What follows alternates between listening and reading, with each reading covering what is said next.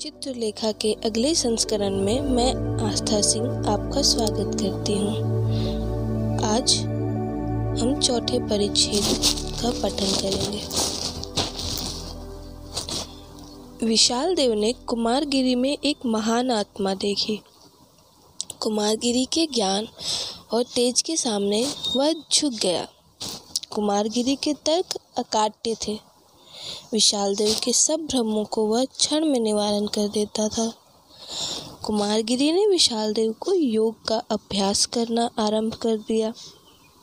कुमारगिरी को योग्य शिष्य मिला और विशाल देव को योग्य गुरु।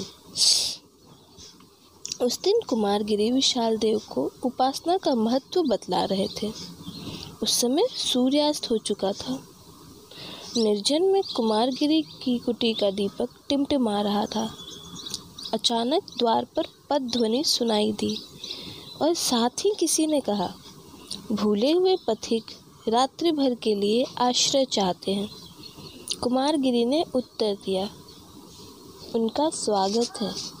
मेरी कुटी प्रत्येक भूले हुए प्राणी के लिए खुली है। अपने उत्तर पर कुमारगिरी स्वयं हंस पड़े। उसी समय एक स्त्री के साथ एक पुरुष ने कुटी में प्रवेश किया। स्त्री को देखकर योगी कुमारगिरी चौंक उठे। उन्होंने पुरुष से कहा, अतिथि, तुमने मुझे पहले क्यों नहीं बताया कि तुम्हारे साथ एक स्त्री भी है? तुम्हें यह ज्ञान होना चाहिए कि यह उस योगी की कुटी है जो संसार छोड़ चुका है। पुरुष ने उत्तर दिया, भगवान, मुझे यह तो ज्ञात है कि यह एक योगी की कुटी है। पर यह नहीं सोचा था कि एक इंद्रयजित योगी को केवल रात्रि भर के लिए एक स्त्री की ओर, उस स्त्री की, जो एक पुरुष के साथ है, आश्रय देने में संकोच होगा। उस उत्तर में कुमारगिरी निस्तेज हो गए। उस समय तक स्त्री आसन पर बैठ गई थी और दीपक के मंद प्रकाश के सामने उसका मुख हो गया था। कुमारगिरी ने कहा, अतिथि, मैंने स्कूटी में स्त्री को आश्रय देने में संकोच किया था। वह केवल इसलिए कि स्त्री अंधकार है, मुँह है, माया है और वासना है। ज्ञान के आलोक में संसार में स्त्री का कोई स्थान नहीं। पर फिर भी तुम दोनों मेरे अतिथि हो, इसलिए तुम दोनों का अतिथि सत्कार करना मेरा कर्तव्य स्त्री अभी तक इस वार्तालाप को आश्चर्य तथा कौतूहल से सुन रही थी। उसने कुमारगिरी के वाक्य समाप्त होने पर उनके सामने अपना मस्तक नमाकर कहा, प्रकाश पर लुप्त पतंग को अंधकार का प्रणाम है। वाक्य तीर की भांति पहना था और घातक भी। स्वर संगीत की भांति कोमल, सौंदर्य में कवित्व था। वासना की मस्ती में अहंकार। कुमारगिरी इस असाधारण स्त्री का असाधारण अभिवादन सुनकर चौंक से उठे। उन्होंने उस स्त्री की ओर ध्यान से देखा। स्त्री को देखकर वे चकित हो गए।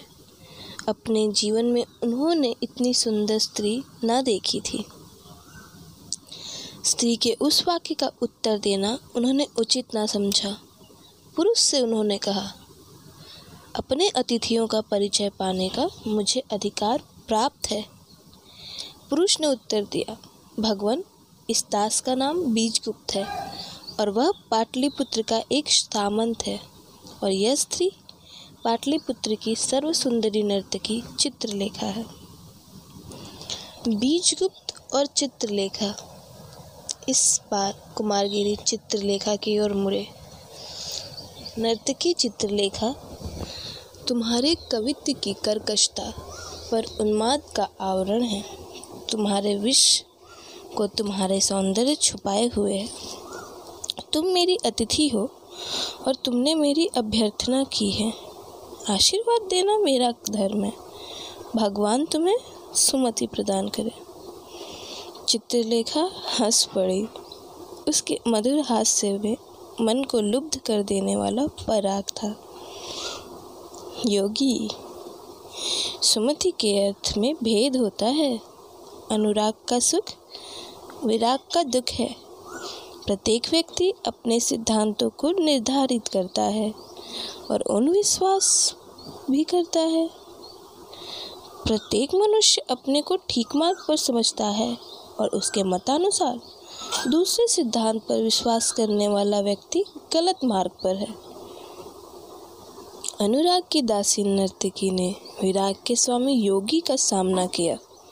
क्रांति और शांति का मुकाबला था। जीवन और मुक्ति में होड़ थी।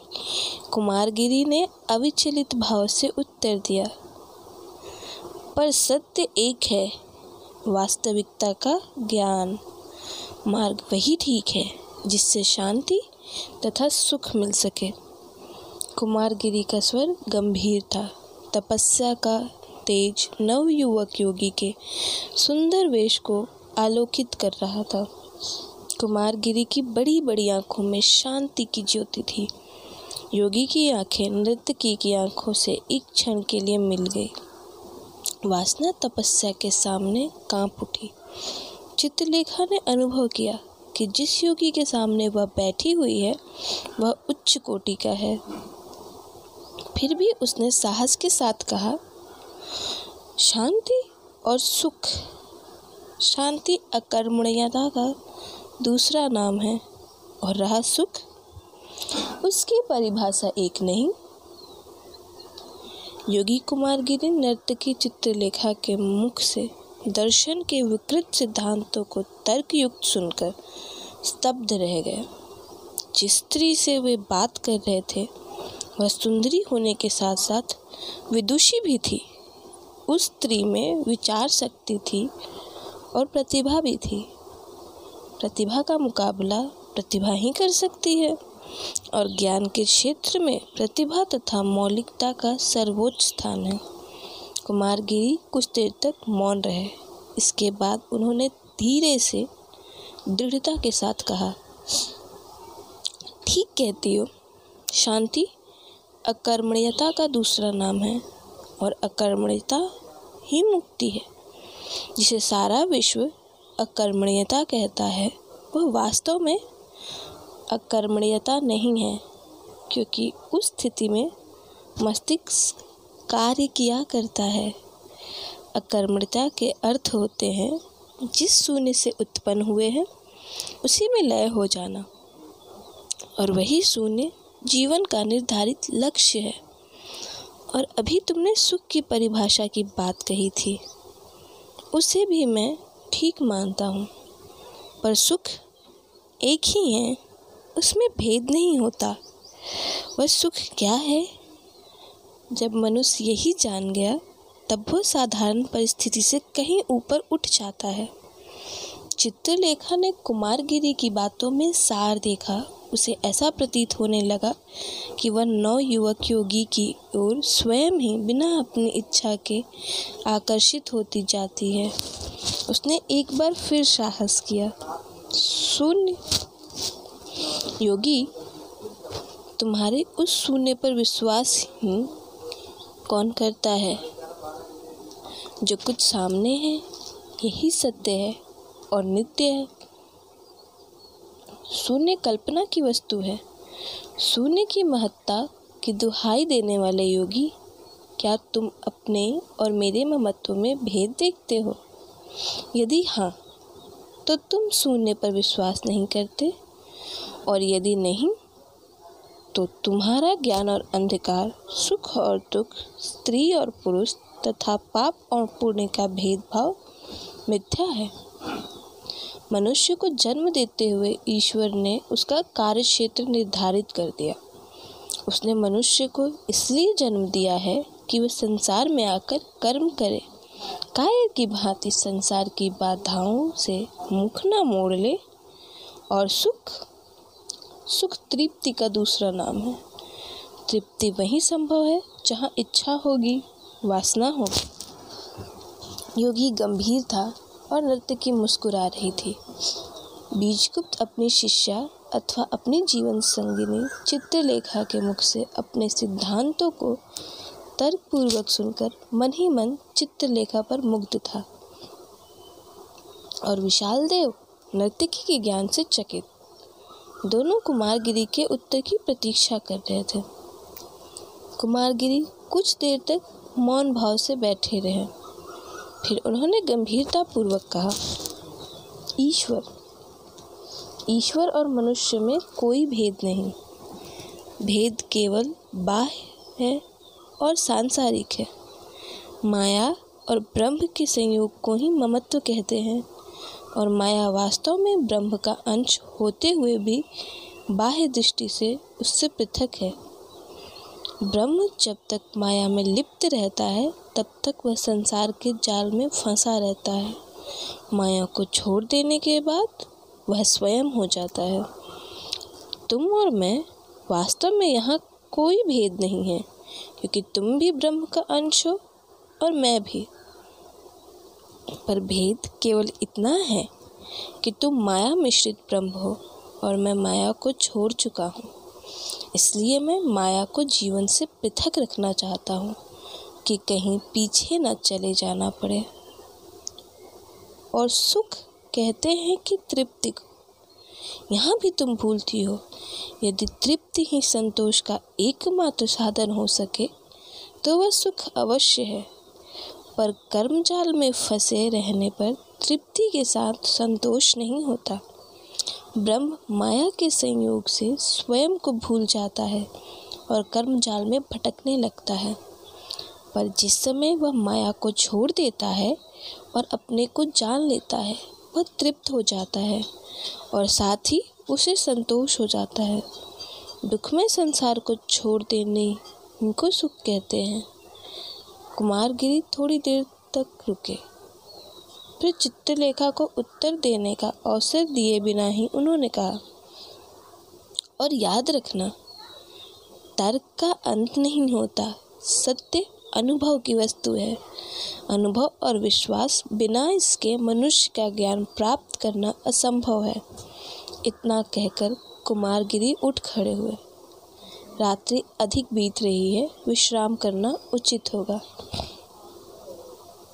चित्रलेखा को कुमारगिरी के इस उत्तर से संतोष न हुआ था। कुमारगिरी भी यह अनुभव कर रहा था।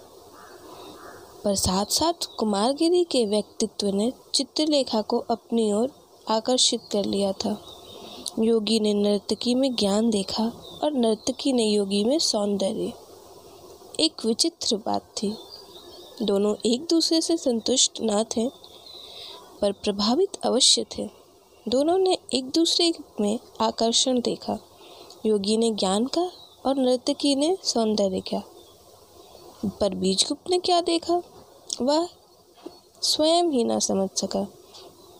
कुमारगिरी और चित्रलेखा की बातचीत से उसके हृदय में एक प्रकार की अशांति उत्पन्न हो गई। अशांति सिद्धांतों के संबंध में ना थी। फिर किस प्रकार की अशांति थी? इसे वह जानने की लाख चेष्टा करता हुआ भी न जान सका।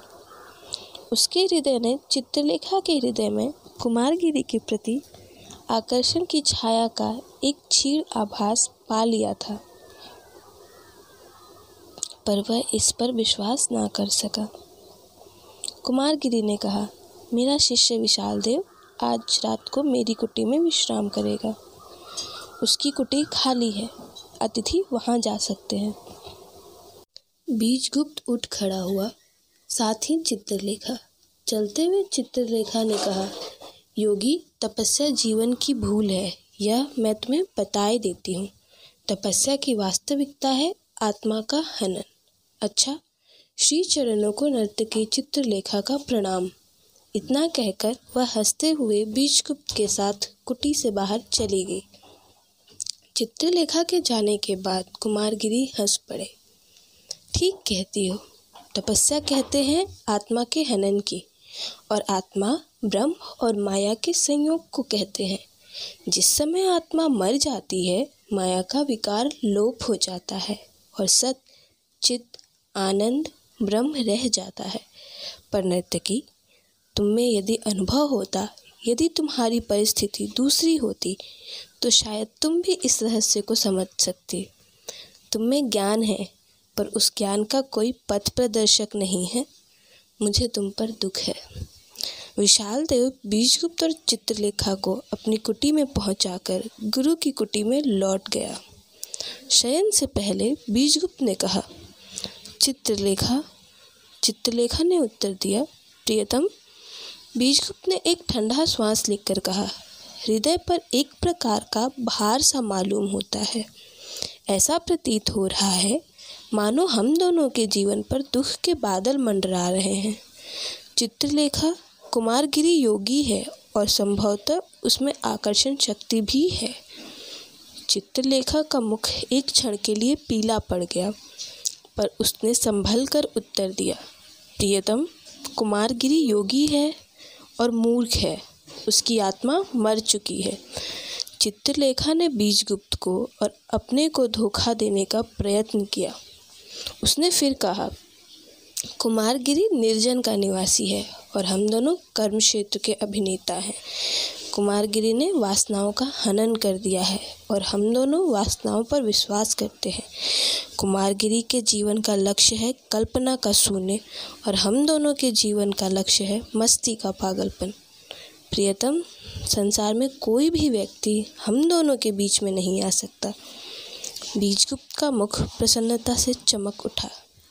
भगवान ऐसा ही करें। चित्रलेखा ने बीजगुप्त को धोखा दे दिया, पर वह अपने को धोखा ना दे सकी। उसने मन ही मन कहा, पर कुमारगिरी सुंदर अवश्य है। तो आज यहीं समाप्त करते हैं। अगले संस्करण के लिए जुड़े रहे। तब तक के लिए धन्यवाद। अपना ख्याल रखें।